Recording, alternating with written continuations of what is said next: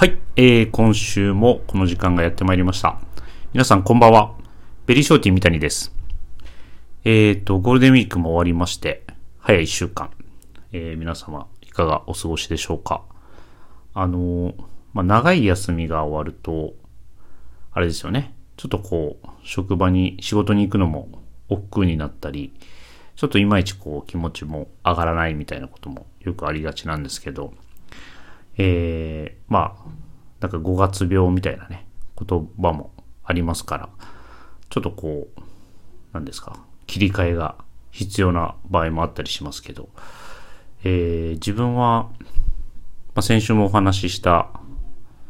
アメリカ旅ですね。アメリカ旅行から戻りまして、えっと、ちょっとこう時差ボケが続いて、えー、3日、2日3日前ぐらいですかね、まで、あの、ちょっと調子があんまり良くなくて、調子が良くないって言っても体調が悪いというよりは、その、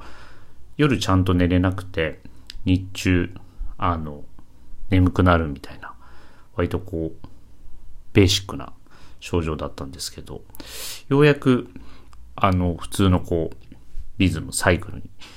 戻ってきて、えー、快調な日々を過ごしております。はい。あのー今週はですね、えーまあ、先週エラリーとの放送でもお話ししていた、あまあ一人でアメリカの旅行の話を、えーしようかと思い、ウエストメンバーは誰も呼んでおりません。まあ、あの、出たいっていう声があればね、あの、誰かとやろうかなと思ってはいたんですが、えーアイススケーターからも特に連絡はなく、えーマンマミーヤも、なんかお休みのようで都合がつかず、はい。まあ、エラリーもお休みだったりとかしたんですけれども。なので、まあ、先週お伝えした通り、今日は一人でやる回でいいかなと思いまして、えー久々ゆっくりお話ししたいなと思います。まあ、あどの、そのアメリカ旅のですね、どの部分を全部お話してもいいんですけれども、なんかうまくまとまらなそうな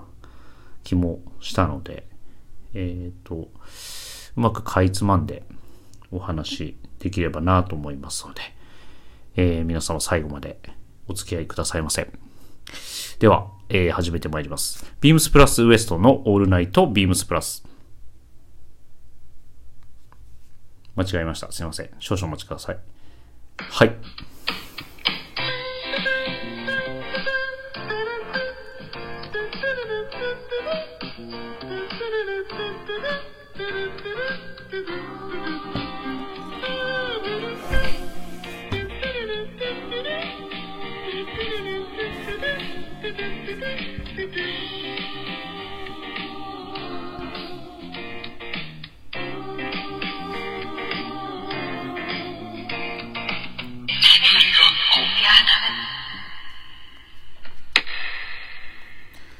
この番組は変わっていくスタイル、変わらないサウンド、 All Night ビームスプラス、 supported by シュア、音声配信を気軽に楽しく、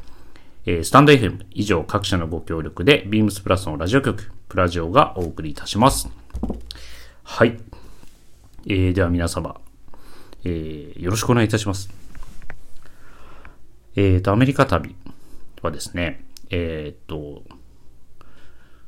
日程的には4月26日に、えー出発しまして、えー5月5日に日本に戻ってまいりました。まあ、ゴールデンウィーク丸々ですね。はい。あの、ビームスに入社して、本当にゴールデンウィーク丸々、えっ、と、お店にいないっていうのは、あ初めてのことでして、私、えー入社してから10、何年だ ?15 年、6年経ちますけれども、えーと初めての経験でございました。で、えっと、今回はですね、あの、まあまあ先週聞いていただいた方はお分かりかと思いますが、あニューヨークを中心に、えー自分の行きたかった、えーピッツバーグ、ペンシルバニア州ピッツバーグに、足を運びまして、えーニューヨークは、その、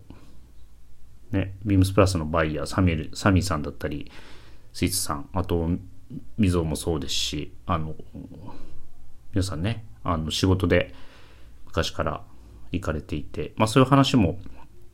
このラジオなんかでもあったりしましたけれども、割とこう、身近なっていうとちょっとね、語弊があるかもしれないですけど、えっ、と、もちろんこういったことある方もいらっしゃるでしょうし、割とこうコロナ前は、あ行く機会がある方も多かったと思います。あの、長谷部さんもね、えっ、と、草野さんがディレクターの時に、あの、行かせてもらったっていう話もされてましたけれども、はい。なので、まあ、いろいろとこう情報として、こう知る機会が多い場所だとは思うんですよね。なので、どちらかというと、こう、ニューヨークというよりは、あの、ピッツバーグの方をお話しした方が、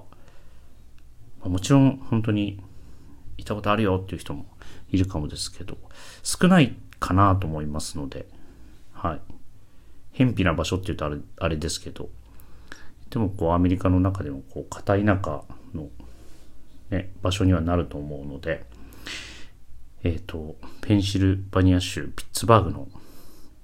思い出話を、えーさせていただければなと思っております。まず、そのペンシルバニア、ペンシルバニアピッツバーグに、えっ、と、どうやって行くかっていうことなんですけど、アクセスですよね。あの、ニューヨークのあの、ラガーディア空港から、空港に行きまして、まあ、そこからデルタ航空に乗り、えっ、と、時間としては、えっ、と、約1時間半のフライト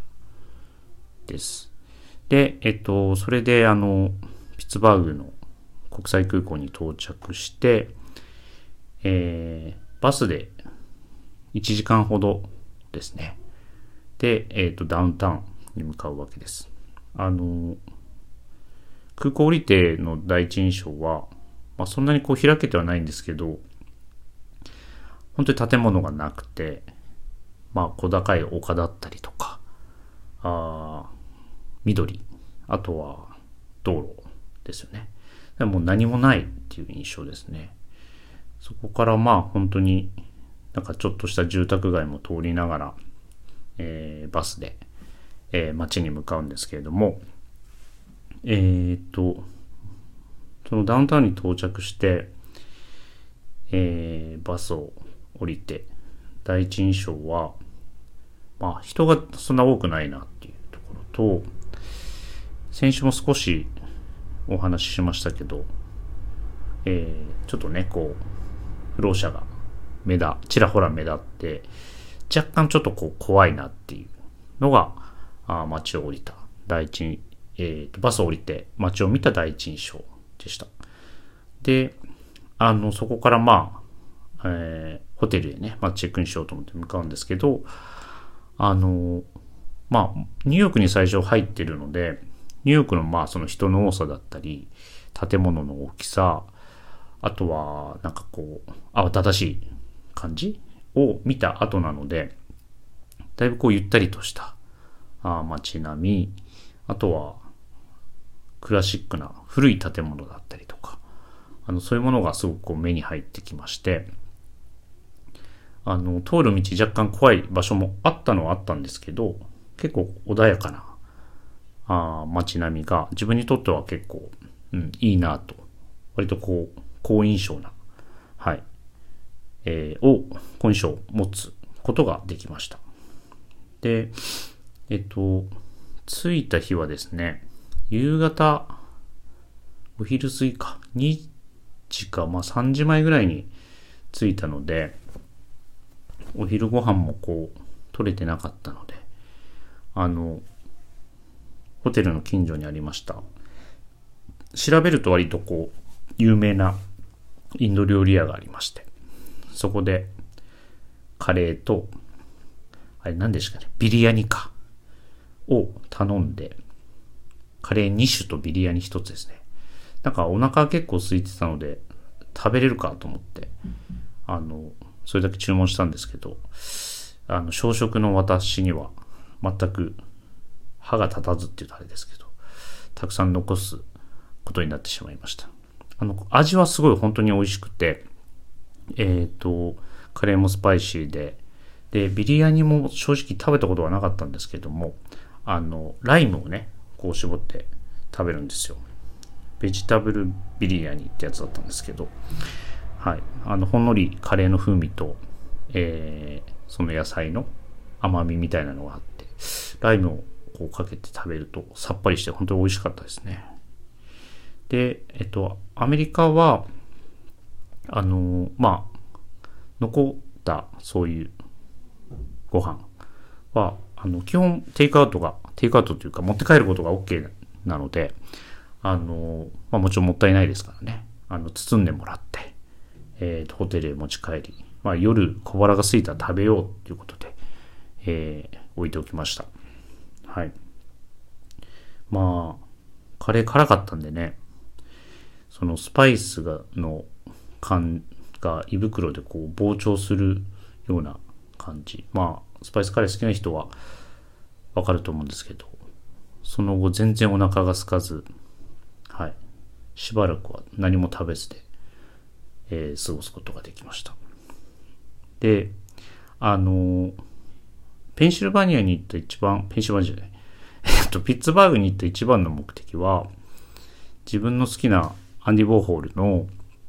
えー、生まれ故郷であり、あと、まあ、世界最大と言われるミュージアム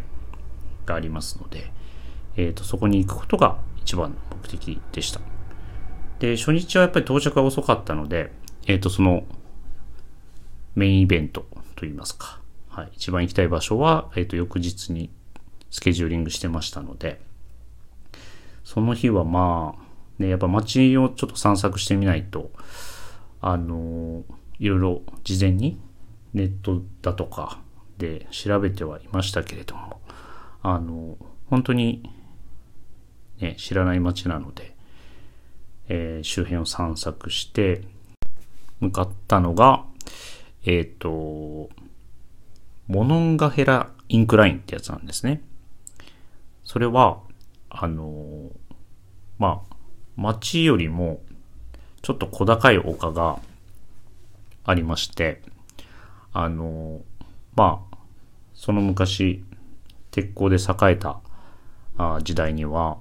要はその町は、まあ、そういう、えっ、と、鉄鋼の工場だったりとかがいっぱいあったみたいなんですけど、まあ、煙突からこう、もくもくと煙が出る場所が多くて、えっと、そこからま逃れるというか、その例を回避すべく、あの、その丘の上に住宅街を作って、えー、作ったみたいなんですね。で、あの、そこに行くための、まあ、足として、えー、地、その低い場所からその丘の上に向かってレールを引いて、トロッコというか、あの、そういうものが走れるようにして、あの、住民のこう、足として作られたものなんです。で、あの、僕が言ったその、モノンガヘラインクラインっていうのと、もう一つ、えっ、ー、と、受験インインクラインっていう、まあ、二つの、えっ、と、インクラインがありまして、受験インクラインはちょっと遠かったんで行けなかったんですですけど、あの、外、その二つを中心に、その町と住宅を、えっ、ー、と、人々が行き来してたみたいなんです。で、あの、実際それに乗ることは今もできるので、えっ、ー、と、その場所まで行って、えー、実際に乗ってみました。本当かなりの急勾配を、えー、まあ、モノ、モノレールっていうかね、なんていうんですかね、ちっちゃい箱ですよね。はい。あの、それがこう、ゆっくりと上に登っていくんですけど、まあ、どれぐらい傾斜があったかっていうのは、あの、インスタグラムの方に上げておこうと思うので、そちらで見ていただければなと思います。で、そのインクラインを使って丘の上まで上がると、あの、ピッツバーグの街を一望できるんですね。で、あの、その景観たるや、まあ、天気も非常に良かったので、すごくこう、すがすがしさもありましたし、うん、広大な街を見れたのは非常に良かったですね。うん。なかなか、はい。あの、感動もありながら、うん。いい経験ができたなと思います。で、えっと、まあ、その日はそれで、えー、時間がなくなってしまいましたので、終わったんですけれども、えっと、その翌日ですね、えっと、いよいよ、えー、自分の最大の目的、アンディ・ウォーホルミュージアムに向かうわけなんですけれども、えー、ちょっとまあ小雨が降る中、あ風が吹く中、体感温度はかなり低くて、えっ、ー、と、寒かったですが、テンションはもう爆上がりなので、そんなことは気にせず、えっ、ー、と、一目散にその場所へ向かうんですが、その前に、えっ、ー、と、アンディ・ウォーホル・ブリッジっていうあの橋もありまして、えっ、ー、と、正式名称はセブンストリートブリッジっていうものなんですけど、えっ、ー、と、アンディ・ウォーホル・ミュージアムが2000、違う、えっ、ー、と、1995年にできて、2005年の10周年記念で、えっ、と、その橋がアンディ・ウォーホル・ブリッジっていうふうに名付けられたそうです。で、その橋を渡りきると、アンディ・ウォーホル・ミュージアムが、えっ、と、あるんで、まあ、あの、そこにつながる橋として名付けられたみたいですね。なので実際その橋には、アンディ・ウォーホル・ブリッジの看板もありますし、えっ、ー、と、アンディ・ウォーホルのアートが橋のこう、えっ、ー、と、釣られてる上の方に、えっ、と、かか、えー、いくつかアートが飾られていて、うん、本当に、ついに来たなっていう感じです。感じでしたね、そこを渡った時は。はい。で、えっ、と、ミュージアムにいよいよ入るんですけれども、えー、全部で地下1階も含めてそのミュージアムは、えー、8フロアで構成されておりました外観はなんかあの意外とこうこじんまりとした印象だったんですけれども、えー、実際中に入るとワンフロアずつはかなりねあの広くてえー、すごい見応えでございました。あの、各回ごとにテーマというか、あ年代が分かれていまして、まず一番上、えー、7階に上がります。そこのフロアは、えーと、アンディ・ウォーホルが生まれた1920年代から、えー、1960年代まで、えー、まあ、要はアンディの歴史を、まあその子供の頃の写真だとか、そういうものも飾られていて、えー、そこからどういうふうにアンディが育って、えー、どういうふうにアートに触れて、えー、ポップアートを作るまでになったのかみたいなその生い立ちが主に、えー、なんだ説明されてたり実際に、えー、書かれていた挿絵だったりとか、そういうものが数多く飾られていました。で、6階が1960年代。あの、ファクトリーの時代ですね。シルバーファクトリーの時代。まあ、えっ、ー、と、ポップアートの全盛期であり、えー、一番、まあ自分の中、思う中でも、アニオーホルが活発で、え、ー、と、輝いてた時代なのかなというふうに思っています。はい。で、えっ、ー、と、5回が1970年代。えっ、ー、と、アンディ・ウォーホルは、えっ、ー、と、1960年代の末に、えー、撃たれてしまうんですけれども、ある人に。で、そこで、えっ、と、生死をさまよい、まあ、なかなかこう、元気になるまで時間がかかったんですけど、あの、その後の時代ですね。はい。なります。で、4階が1980年代です。まあ、うんと、70年代から80年代のアンディっていうのは、いろいろとこう、うん、人のつながりだったりとか、自分のこう、作品、制作活動に関することだったりとか、あとはまあ自分の人生のことだったりとか、結構こう、うん、こと、どう言えばいいですかね。あの、うん、浮き沈みが激しいというか、はい、それの繰り返しの年代にはなるかと思います。まあ、それが作品に現れていたり、なんかこう、死をすごい意識して、えー、こう頭蓋骨のアートをたくさん作ったりだとか、あまあそういう、うん、事件をピックアップしたシルクスクリーンを作ったりだとか、まあ、いろんなエピソードがあるんですけれども、えっ、ー、と、そういう構成になっておりましたね。はい。で、えっ、ー、と、実際に、その7階から4階は、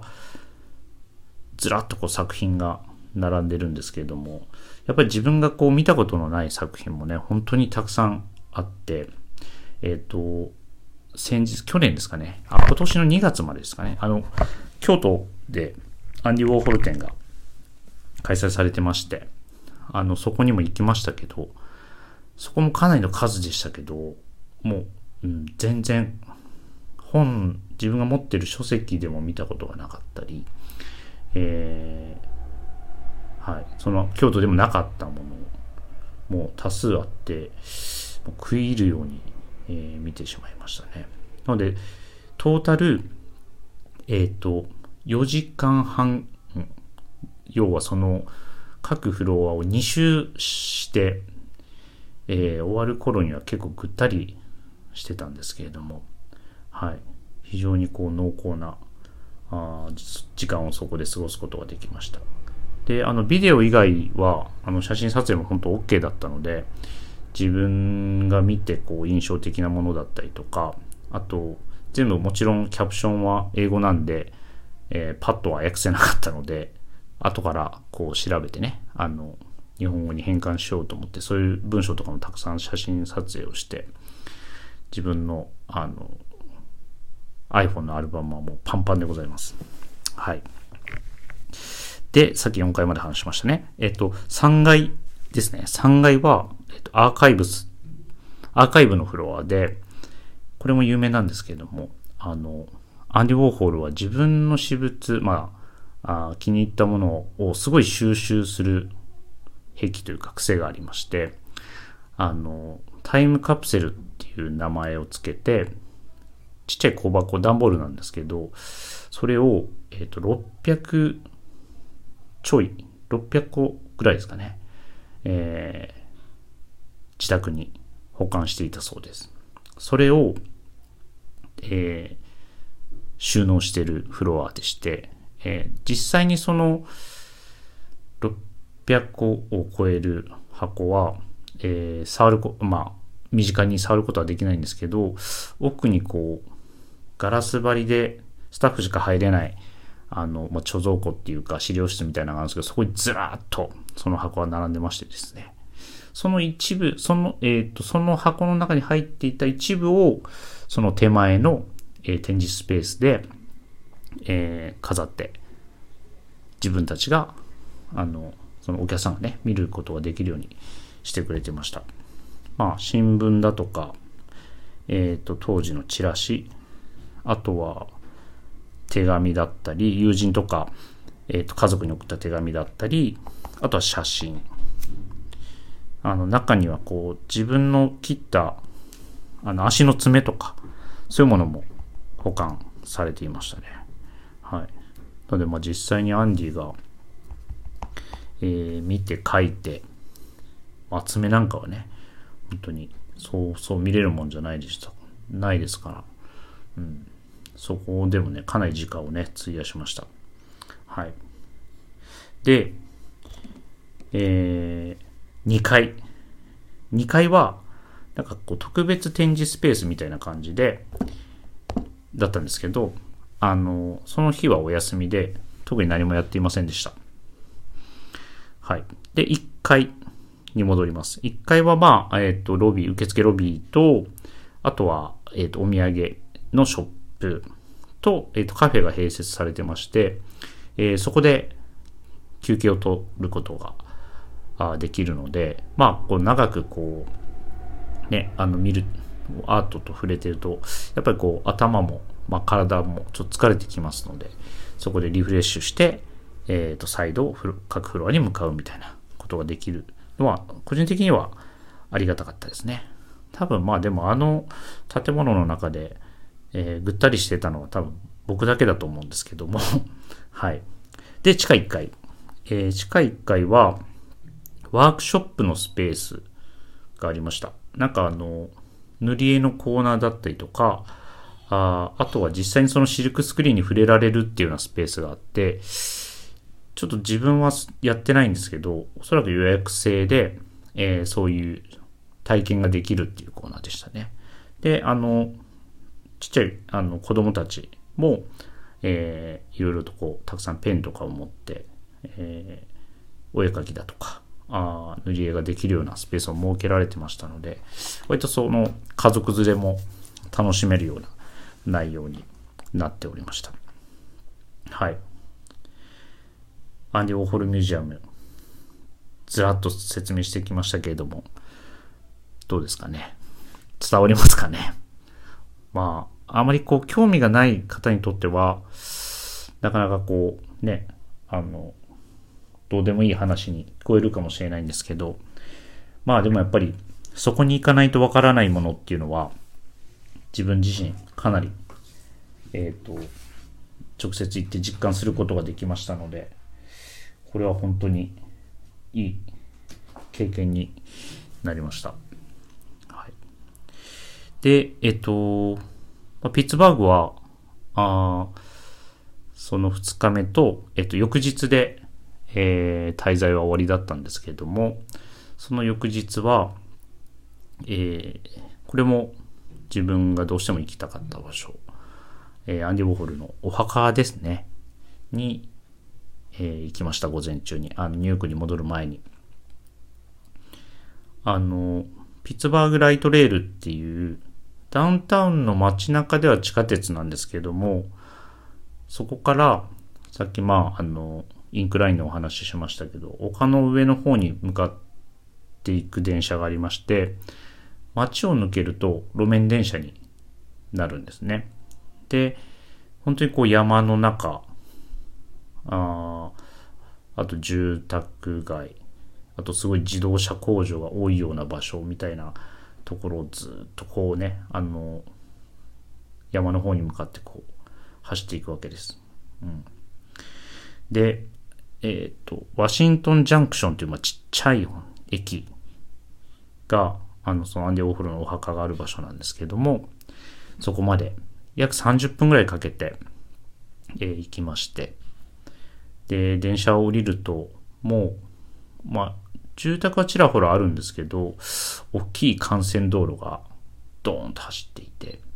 ちょうどその駅の裏って、裏山みたいなところに、えっ、ー、と、お墓がありました。はい。まあ、こう、うん、本ではこうね、お墓のこう写真なんかを見てはいたんですけど、まさかそこまで生きるとは自分も思ってなかったので、だから本当にドキドキしつつ、感慨深いものがありつつ、えー、いろいろこうたくさんお墓が並ぶ中でアンディのお墓を探したんですけども、えー、っとですね、あの、キャンベルスープの缶だとか、そういうものが一緒に置かれていたのと、えっ、と、そんなに大きくはないですけど、墓石がちょっとこう、黒っぽい石で、えっ、と、光沢もあって、割と遠目から見ても、あ、あれだっていうのはすぐ分かったんですけどね。はい。あの、目の前まで行くことができました。で、ちょうどそのすぐそばには、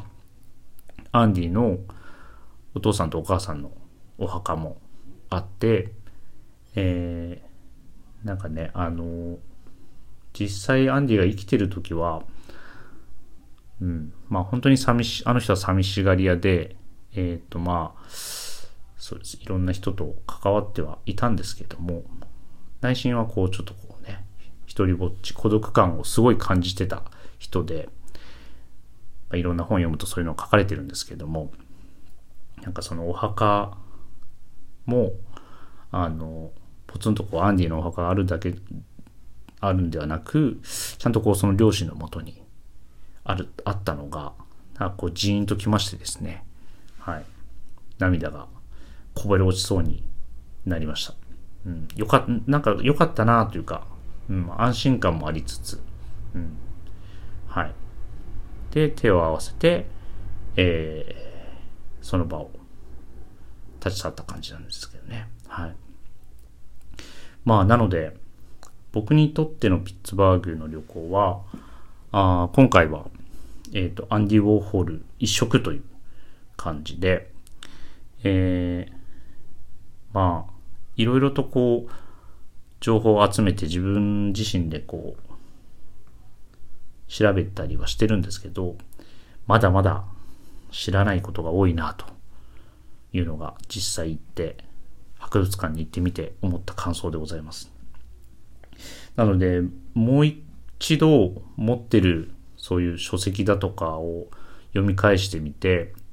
えっ、ー、と、まあ、実際に行った博物館で見たものなんかを思い出しつつ、点と点が結、つながることがあるのかどうかはわかりませんが、なんかそういう振り返りは、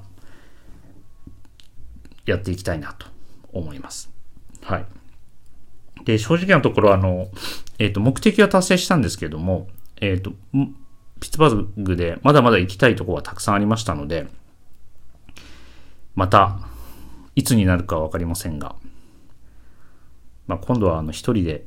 行けって言われそうですけれども、えー、またいつの日か、あの場所に戻りたいなというふうには思ってますので、その時はまたご報告ができればいいかなと思っております。はい。つらつらと長く喋ってしまいました。すいません。はい。えー、っと、いつもの流れを忘れてしまいました。はい。あれですね。えー、アメリカ旅の話はこの辺にさせていただいて、えー、5月8日月曜日からのウィークリーテーマ、参ります。ザ・ファーストメイクえー、バンズ×ビームスプラス ×SSG のスペシャルコラボレーションシューズが5月13日に2型リリース。メイクとはスケート用語で技を決めること。今週はこのバンズを履いてあなたがメイクしたいスタイリングを教えてくださいということですね。はい。えー、ちょうど昨日ですね、あの発売されまして、えー、ビームス神戸でも、えー、展開がございましたので、えー、発売えー、させていただきました。あの、朝早くから本当に開店と同時に多くの方にご来店いただいて、えっ、ー、と、やはりですね、あの、二方買う方多かったですね。はい。せっかくなのでということで。まあやっぱいい色ですもんね、本当に。うん。まあ、あの、溝サミエルにこう加藤さんが来た回でも、こう、あのシューズができるにあたって、そういうエピソード、たくさんのエピソードね、聞いて僕も本当に欲しくなったんで、あの、まだね、もう少し在庫がありますから、気になる方はぜひ、あの、取扱店にお問い合わせいただければと思います。はい。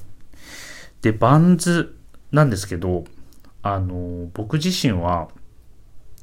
ここ5年ぐらいは買ってもいなくて、履いていないんですけど、2017年くらいまでは結構な頻度で購入したり、あと履いたりしておりました。自分が一番初めにバンズに触れたのは、ビームスに入社から、入社してからでして、えっ、ー、と、2005年とかに確かアルバイトでビームス梅田ですね、今のヘップ5、ビームストリート梅田の場所なんですけど、そこに入社して、で、入社した日、初日に、あの、先輩の方たちが、あの、店頭でこう、バンズをね、たくさん検品してたんですよ。で、あの、その時に別注してたバンズがリリースされる前日ですかね、だったんですかね。ちょっとその辺は覚えてないですけど、すごいなんか予約が入っているバンズがあるっていうことで、えっ、ー、と、それが、あの、ディズニーかけるバンズですね。あの、スリッポンとスケハイの二方だったんですけど、ミッキーの顔がこう、小さくこう散りばめられたバンズでしてであんまり僕そのそれの良さがよく分かってなかったんですけどえっ、ー、とその入社して、えー、最初に喋ってくれた先輩があのこれは買っといた方がいいよって言われてはい。でそれのえっ、とスケハイを1個購入しましたね。それが僕のファーストバンズですね。はい。でその後はまあスリッポンだとかオールドスクールだとかを、あとあれか、あれなんだ、ちょっとモデル名忘れましたけど、あ、チャッカも買いましたかね。はい。結構買って、一番多分履いてきたのはスリッポンかなというふうに思います。はい。まあ、山田兄弟、まさしも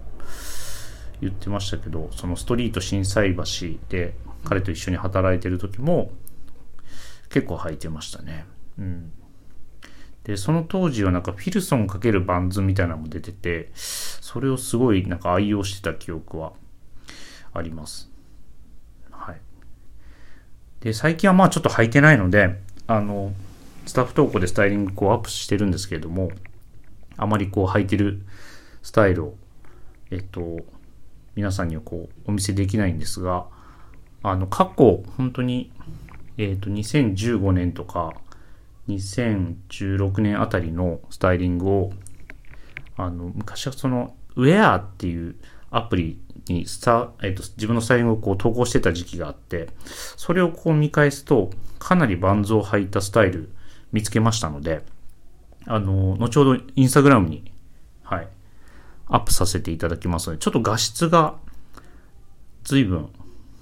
昔はそうでもなかったんですけど、こう機種が変わったりとか、はい、昔の画像なんでちょっと荒いんですけど、自分がどういうスタイルでバンズを合わせてるかっていうのは、あの、見ていただけると思いますので、ちょっと何体か上げさせていただこうと思います。はい、インスタグラム確認してみてください。はい。で、え、ー、と、今回発売されるバンズ、2方ありますね。エラと、えー、スリッポン。自分がどっちを選ぶかなんですけど、まあ、二足買いは必須かなと思いつつ、まずは、えっ、ー、と、エラですね。はい。にしたいと思います。うん。あの、しばらく履いてなかったのが、まあ、スリッポンが結構、うん、さっぱり見えるのがいいんですけど、ちょっとね、自分の中ではあまりこう、コーディネートが 浮かばなかったっていうのもあるんですが、はい、僕は、あ溝の私物もがベースになったエラーを履きたいと思います。で、えっ、ー、と、それをどうメイクするかですよね。みんな、あの、まあ、ショーツだとか、はい、ショーツに合わせたいっていう人が多かったですかね、どっちかっていうと。うん。自分もね、やっぱりね、ショーツに合わせたいなと思います。ですけど、えっ、ー、と、ちょっと綺麗なスタイルに合わせたいなっていうのがありまして、あの、まあ、バリエーション豊富なニットポロ、まあ、今シーズンもね、あの、購入してますけれども、ニットポロに、えっ、と、ズドンとこう太いチノパンなんかもいいんですけど、最近また結構着用してるツープリーツのチノですね。定番の。あれを合わせて、えー、あの、綺麗なブルーのエラーを合わせたいなと思います。まあ本当にカジュアルですけど、あの自分の年相応に合わせられる、見える、あの組み合わせで、はい、楽しんでいきたいなと思ってる次第ですね。はいまあ、ニットポロもあのソリッドのニットポロも複数所有してるんですけど今シーズン登場してるあのケーブルのニットポロこれもあれですねあの山田兄弟正志は2色買いしたようなんですけど自分もネイビー購入しましてそれとセメントカラーの2プリーツのチノにあのエラーを合わせてはい、楽しんでいきたいなと思っているところですね。さあ、皆さんはどちらを選んで、どんなコーディネートをされるんでしょうか。はい。それも楽しみでございます。という感じで、今週のウィークリーテーマ、終わりたいと思います。ありがとうございます。はい。ではそろそろエンディング参りたいと思います。レターを送るというページからお便りを送れます。ぜひラジオネームとともに話してほしいことや僕たちに聞きたいことがあればたくさん送ってください。メールでも募集しております。メールアドレスは bp.hosobu.gmail.com bp.hosobu.gmail.com えー、ツイッターの公式アカウントもございます。beams アンダーバープラスアンダーバーまたはハッシュタグプラジオをつけてつぶやいていただければと思います。そして新たにインスタグラムの公式アカウントが開設されました。アカウント名は beams アンダーバープラスアンダーバー放送部、beams アンダーバープラスアンダーバー放送部、えー、こちらぜひ、えー、フォローをよろしくお願いいたします。はい、ありがとうございました。えっ、ー、と、ちょっと、久しぶりの一人喋りと、あと、なんかこう自分の旅、旅行をこう、事細かに話すっていうのは、なんか文章に起こすことは比較的しやすいなと思うんですけど、えっ、ー、と、そうですね。皆さんが行ったことな、行ったことのない場所を、えー、伝わるようにどう喋ればいいのかっていうのが結構こう難しいなとは思っていたんですけど、なんとかやりきることができました。あの、まあ、伝わりにくい点もあったかと思いますが、まあ、もし何かあの質問などありましたら、あのレターでもいいですし、えっ、ー、と、どこかで直接お会いできた時にまた聞いていただければ、あの、自分なりにお答えしていければと思いますので、はい。ぜひよろしくお願いいたします。はい。来週は、えー、誰かしらウエスウエストメンバーを呼んで、いつも通りって言うとあれですけれども、あの、こんなに 静かな回じゃない放送にしたいと思いますので、えー、また来週もよろしくお願いいたします。はい。では、今週はこの辺で、明日のチーム96もお楽しみくださいませ。では、ありがとうございました。おやすみなさいませ。